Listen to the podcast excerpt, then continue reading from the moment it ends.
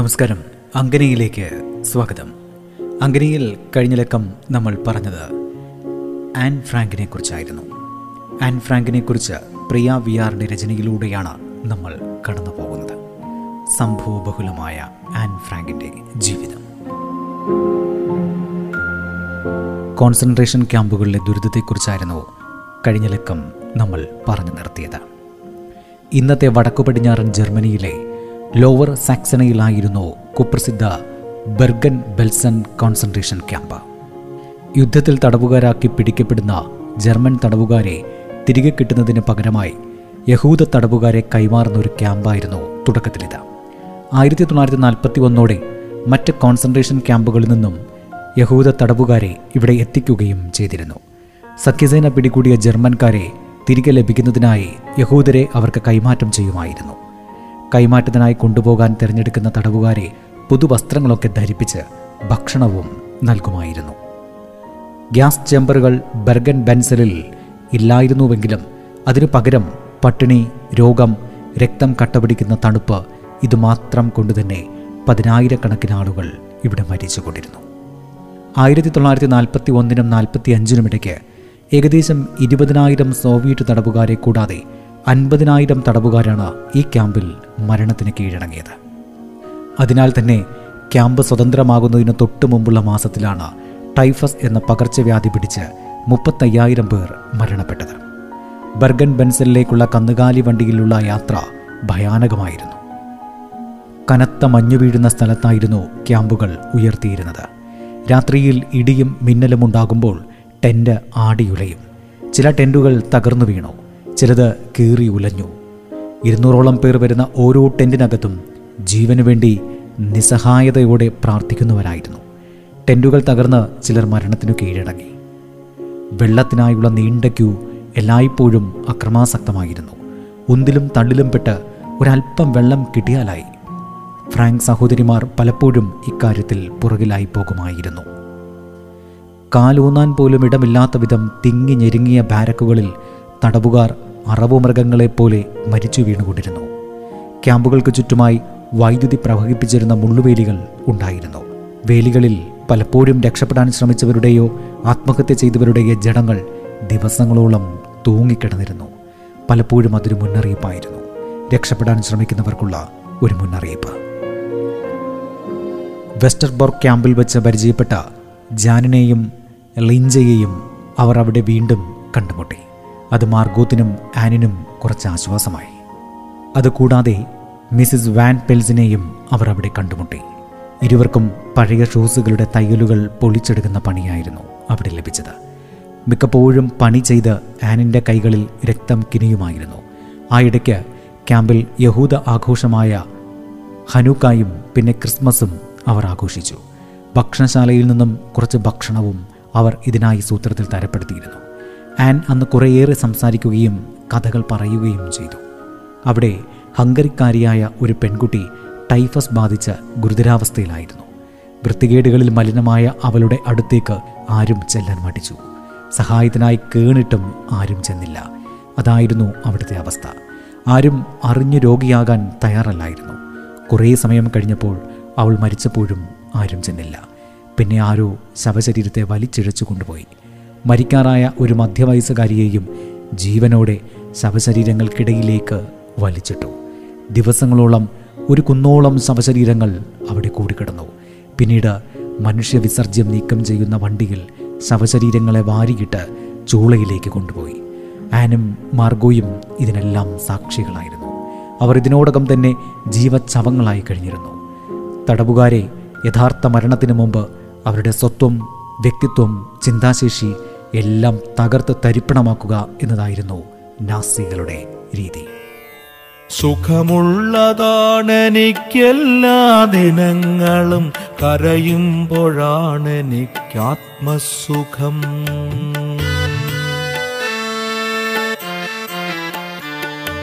സുഖമുള്ളതാണെനിക്കെല്ലാ ദിനങ്ങളും, കരയുമ്പോഴാണെനിക്കാത്മസുഖം. ഒറ്റയ്ക്കിരിക്കുവാൻ സങ്കടത്തിക്കുമേൽ വെട്ടിത്തിളയ്ക്കുവാനേറെ ഇഷ്ടം.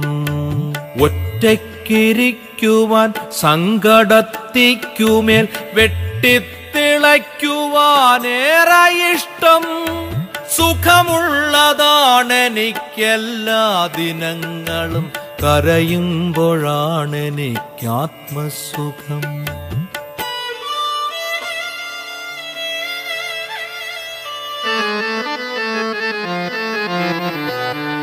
കണ്ണീരിനോടു ഞാനിപ്പോൾ പിണക്കമാണ്, ഒറ്റിക്കൊടുക്കുവോനാണു കണ്ണീർ.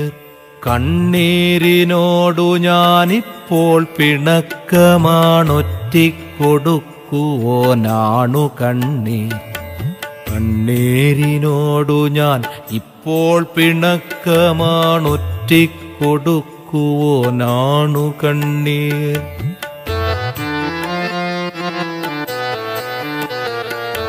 കയ്യിൽ നിന്നൂർന്ന പൂ പൊയ്കയിൽ നീന്തുന്ന കണ്ടു കരഞ്ഞിടും കുട്ടി പോലെ, വർണ്ണങ്ങളൂർന്നു പോകുന്നതും നോക്കി ഞാൻ മിണ്ടാതിരിക്കയാണിന്നു വീണ്ടും. വർണ്ണങ്ങളൂർന്നു പോകുന്നതും നോക്കി ഞാൻ മിണ്ടാതിരിക്കയാണിന്നു വീണ്ടും.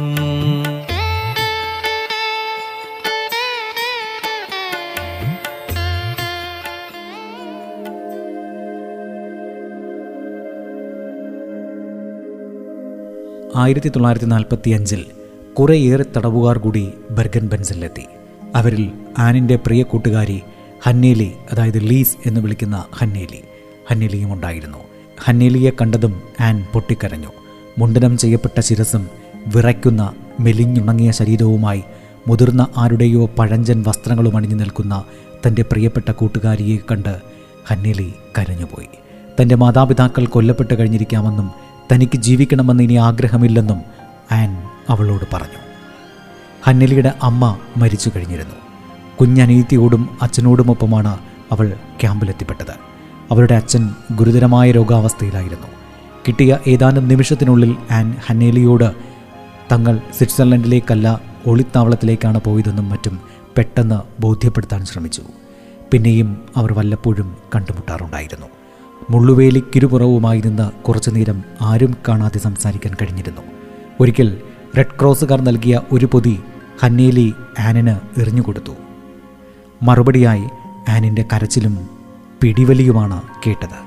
എന്താണെന്ന് അന്വേഷിച്ച് ഹന്നേലിയോട് ആൻ പൊട്ടിക്കരഞ്ഞുകൊണ്ട് വിളിച്ചു പറഞ്ഞു, എൻ്റെ അടുത്തുനിന്ന ഒരു സ്ത്രീ അത് പിടിച്ചെടുത്തു, അവർ അത് തരുന്നില്ല. ഹന്നേലി അവളെ ആശ്വസിപ്പിച്ചു. ഇനിയും അവസരം വരുമ്പോൾ തരാമെന്ന് പറഞ്ഞു. ഒരു കമ്പിളി ഉടുപ്പ്, ബിസ്ക്കറ്റുകൾ, പഞ്ചസാര, ഒരു ടിൻ ഉണക്ക മത്സ്യം എന്നിവയായിരുന്നു പൊതിയിലുണ്ടായിരുന്നത്. കുറച്ചു ദിവസം കഴിഞ്ഞ് ഹന്നേലി മറ്റൊരു പൊതി ആനിന് എറിഞ്ഞു കൊടുത്തു. ഇത്തവണ പിടച്ചില്ല, ആനിന് തന്നെ അത് കിട്ടി. അതിനുശേഷം അവരിരുവരും കണ്ടുമുട്ടിയില്ല. ആനിൻ്റെ ക്യാമ്പിലുള്ള എല്ലാവരെയും ബെർഗൻ ബെൻസനിലെ മറ്റൊരു ഭാഗത്തേക്ക് മാറ്റിയിരുന്നു. കുറച്ചു ദിവസം കഴിഞ്ഞ് ഹന്നേലിയുടെ അച്ഛൻ മരിച്ചു. ഹന്നേലി രോഗബാധിതയായി. പിന്നീട് ഹന്നേലി മുള്ളുവേലിക്കരികിലെത്തി ആനിനെ തിരഞ്ഞെങ്കിലും അവിടം ശൂന്യമായിരുന്നു. വേലികൾക്കിടയിലൂടെ ആനുമായി നടത്തിയ ചെറു സംഭാഷണങ്ങൾ ലോകത്തോട് പറയാൻ ഒരു നിയോഗം പോലെ ഹന്നേലി ജീവനോടെ അവശേഷിച്ചു. ബെർഗൻ ബെൻസലിൽ വലിയൊരു ശവക്കുഴിയുണ്ടായിരുന്നു. ശവങ്ങളെയും ഒരിറ്റു ജീവൻ അവശേഷിച്ചവരെയും ഈ കുഴിയിലേക്ക് വലിച്ചു കൊണ്ടുപോയി തള്ളുന്ന ജോലിയും തടവുകാരുടേത് തന്നെയായിരുന്നു. കൊല്ലുന്നതിന് മുമ്പ് അവരവർക്കുള്ള ശവക്കുഴി കുഴിപ്പിക്കുന്നതും നാസികളുടെ വിനോദമായിരുന്നു. ശവങ്ങൾക്കിടയിൽ ഇനിയും ജീവൻ വിട്ടുപോകാത്ത ജീവശവങ്ങളും കെട്ടിപ്പിണഞ്ഞു കിടക്കുന്ന കാഴ്ച ഹൃദയം നിലയ്ക്കുന്ന തരത്തിലുള്ളതായിരുന്നുവെന്ന് തടവുകാരുടെ സ്മരണകളിൽ കുറിച്ചിരുന്നു. ശവം പൊതിഞ്ഞ് വലിച്ചിഴച്ചുകൊണ്ടുവന്ന് കുഴികളിൽ തള്ളിയ ശേഷം തടവുകാർ കമ്പിളികൾ കുടഞ്ഞു സൂക്ഷിക്കുമായിരുന്നു. കമ്പിളികൾക്ക് അത്രയ്ക്കായിരുന്നു വില. ഉള്ളിലൊരു ഉന്മദാഹത്തോടുരുകിയിടും ലാവകൾ ചോദിക്കുകയായി, ഉള്ളിലൊരുൽക്കടദാഹത്തോടുരുകിയിടും ലാവകൾ ചോദിക്കുകയായി, ഉണ്മയോടാൺമയോടരുളുക നിങ്ങൾ, പാടുവതാരുടെ പാട്ടാണാവ്. ഉണ്മയോടാൺമയോടരുളുക നിങ്ങൾ, പാടുവതാരുടെ പാട്ടാണാവോ. ചോരഞ്ഞരമ്പുകൾ, അസ്ഥികൾ, മജ്ജകൾ, ബോധാബോധ തലങ്ങളിലൊക്കെയും ഒരേ ചോദ്യം പറയുക. നിങ്ങൾ പാടുവതാരുടെ പാട്ടാണാവും? പാടുവതാരുടെ പാട്ടാണ്? ഒരു പുതുവേഗം, തീവ്രത, അതിൽ നിന്നറിയാതാടുകയാണൊരു ചുഴിയായി, കുതിയായി, അലയുകയായി, ഞാൻ അന്വേഷണമായി. ഒരു താരാട്ടിൻ മാന്ത്രിക രാഗം, ഒരു ഉൾനാടൻ മൃതി ചേർത്ത വിലാപവും, ഒരു പ്രേമത്തിൻ ഹർഷനിനാദവും, ഒരു യുദ്ധത്തിൻ ഘോഷവും എന്നിൽ. ഒരു താരാട്ടിൻ മാന്ത്രിക രാഗം, ഒരു ഉൾനാടൻ മൃതി ചേർത്ത വിലാപവും, ഒരു പ്രേമത്തിൻ ഹർഷനിനാദവും, ഒരു യുദ്ധത്തിൻ ഘോഷവും എന്നിൽ.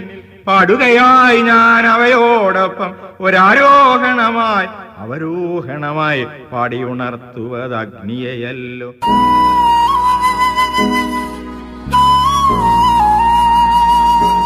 അങ്കന. ഇടവേളയ്ക്ക് ശേഷം തുടരും.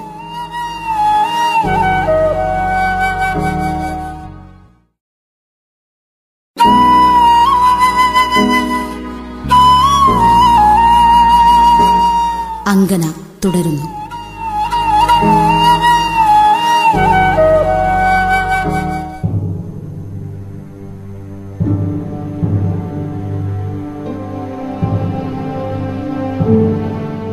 ബെർഗൻ-ബെൽസനിൽ കൊടും ശൈത്യം അതിൻ്റെ ഭീകരാവസ്ഥയിലെത്തി. ക്യാമ്പിലെ ഭൂരിപക്ഷം ആൾക്കാരെയും പോലെ മാർഗോത്ത് രോഗത്തിന് പതുക്കെ കീഴടങ്ങുകയായിരുന്നു. കടുത്ത വയറിളക്കം ബാധിച്ച മാർഗോത്ത് നിർജ്ജലീകരണം മൂലം എഴുന്നേൽക്കാൻ പോലും വയ്യാത്ത അവസ്ഥയിലായി. വാൻ പെൽസായിരുന്നു അവളെ ശുശ്രൂഷിച്ചത്. രോഗം കടുത്തതോടെ മാർഗോത്തിനെ രോഗികളുടെ ബാരക്കിലേക്ക് മാറ്റി. ആനും അവളെ അനുഗമിച്ചു. ചുറ്റിലും കടുത്ത പട്ടിണിയും ടൈഫസും ബാധിച്ച് ആളുകൾ മരിച്ചു വീണുകൊണ്ടിരുന്നു. ആസ്പിരിൻ പോലുള്ള മരുന്നുകളും പേനിനെയും ചെളിനെയും മറ്റും കൊല്ലാൻ ഉപയോഗിക്കുന്ന കീടനാശിനികളും മാത്രമായിരുന്നു ടെൻറ്റിൽ ലഭ്യമായിരുന്നത്. വാതിലിനടുത്തായി മുകളിലെ ബാരക്കിലാണ് അവർ കിടന്നത്. ഓരോ തവണ ആളുകൾ വാതിൽ തുറക്കുമ്പോഴും അകത്തേക്ക് ഇരച്ചെത്തുന്ന കൊടും തണുപ്പ് സഹിക്കാനാകാതെ ദയവായി വാതിലടയ്ക്കുവെന്ന് ഇരുവരും കേഴുന്നുണ്ടായിരുന്നു. വസ്ത്രങ്ങളിൽ പേനും ചെള്ളുകളും തിങ്ങി നിറഞ്ഞതോടെ ആനിൻ്റെ വസ്ത്രം വെറും കമ്പിളിപ്പുതപ്പ് മാത്രമായി. കണ്ണീര് പോലും വറ്റിക്കഴിഞ്ഞ ആൻ ചലിക്കുന്ന ഒരു പ്രാകൃത രൂപം മാത്രമായി തീർന്നു. ക്യാമ്പിലാകെ പടർന്നു പിടിച്ച ടൈഫസ് ഇരുവരെയും പൂർണ്ണമായും ബാധിച്ചു കഴിഞ്ഞിരുന്നു. കടുത്ത രോഗാവസ്ഥയിലും ആൻ മാർഗോത്തിനെ തനിയെ പരിചരിച്ചു. ടൈഫസ് പൂർണ്ണമായും പിടിമുറുക്കിയതോടെ വിഭ്രമാവസ്ഥയിലായ മാർഗോത്ത് ബാരക്കിൽ നിന്നും താഴത്തെ കരിങ്കൽ തറയിലേക്ക് വന്നു പതിച്ചു. വീഴ്ചയുടെ ആഘാതത്തിൽ അനങ്ങാൻ പോലും കഴിയാതിരുന്ന ആ പാവം അവിടെ തന്നെ കിടന്നു. മരണത്തിലേക്ക് അവൾ അങ്ങനെ യാത്രയായി. മരണമേ മമ സ്വാഗതം, പൂവിൽ മേൽ മരണമെന്നതാശിപ്പതില്ല ഞാൻ. ധരണിയാമിരുൾക്കുണ്ടിൽ നിന്നെന്നേക്കും ശരണമേകുക ശാശ്വതാനന്ദമേ. കരിമുകിൽ മാലമിന്നുമൊരമ്പലത്തെരുവിലെങ്ങുമലയുമെൻ ചിത്തമേ. മതിമതി തവ ചിന്തകളിക്കൊടും ചിതയിൽ വീണങ്ങു വെണ്ണീരടിഞ്ഞല്ലോ. വികൃതമാകുന്ന മൃണ്മയീഗാത്രം ചെറുകൃമികൾക്കുമാഹാരമാകട്ടെ. നിരവധി നാളുകൾ കൊണ്ടു ഞാനാർജിച്ച നിരുപമാനന്ദ സ്വപ്നം തകർന്നുപോയി. മമ പ്രണയലതിക തഴയ്ക്കുവാൻ മരണശാഖയിൽ തന്നെ പടരണം.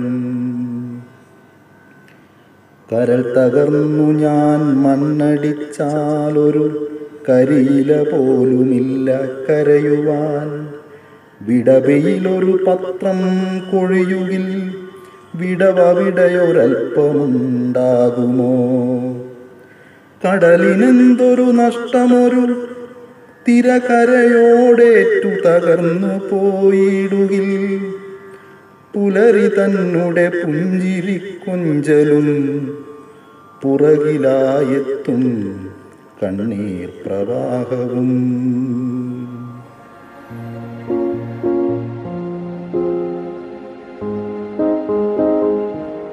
പരിപൂർണ രോഗിയായ ആൻ മാർഗോത്തിൻ്റെ അടുത്തുണ്ടായിരുന്നില്ല.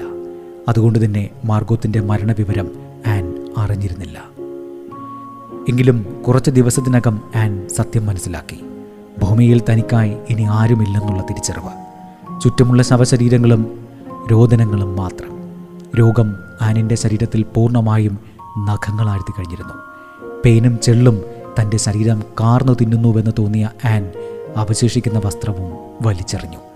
ജാനിയും ലിജ്ജയും അവളെ കുറച്ച് വസ്ത്രങ്ങൾ ധരിപ്പിച്ചു.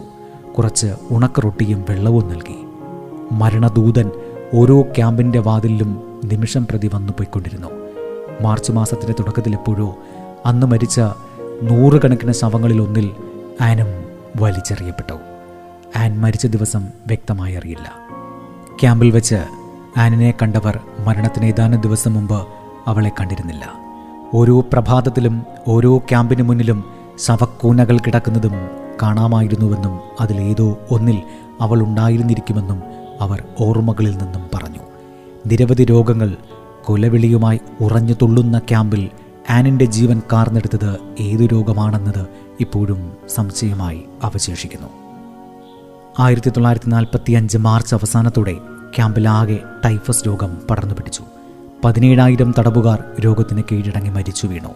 വ്രണങ്ങളും പേനും ചെള്ളുകളും അരിച്ചിറങ്ങുന്ന ശരീരവുമായി മനുഷ്യർ ക്യാമ്പിൽ ഇഴഞ്ഞും വലിഞ്ഞും ജീവിച്ചു. മിസിസ് വാൻ ഡസൽ അക്കൂട്ടത്തിൽ എപ്പോഴോ മരിച്ചു. ആയിരക്കണക്കിന് ശവങ്ങൾക്കൊപ്പം ആനും മാർഗോയും കൂട്ടത്തോട് സംസ്കരിക്കപ്പെട്ടു. ഇരുവരുടെയും ഭൗതിക ശരീരത്തെക്കുറിച്ചോ സംസ്കരിച്ച സ്ഥലത്തെക്കുറിച്ചോ വ്യക്തമായ യാതൊരു തെളിവും അവശേഷിച്ചതേയില്ല.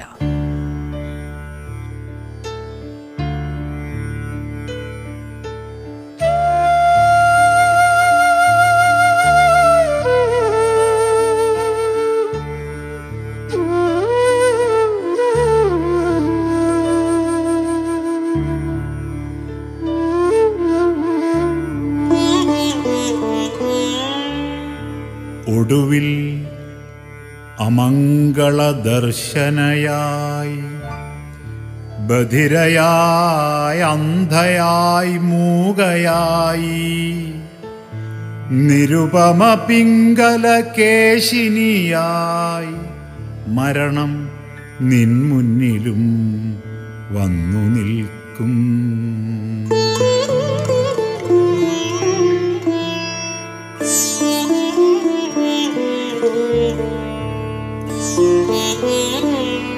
ഒടുവിൽ അമംഗളദർശനയായി ബധിരയായി അന്ധയായി മൂകയായി നിരുപമ പിംഗലകേശിനിയായി മരണം നിൻമുന്നിലും വന്നു നിൽക്കും.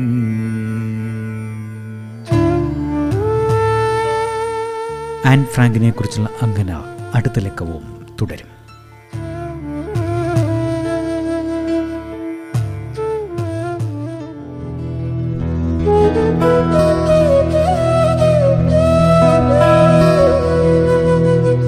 അങ്കന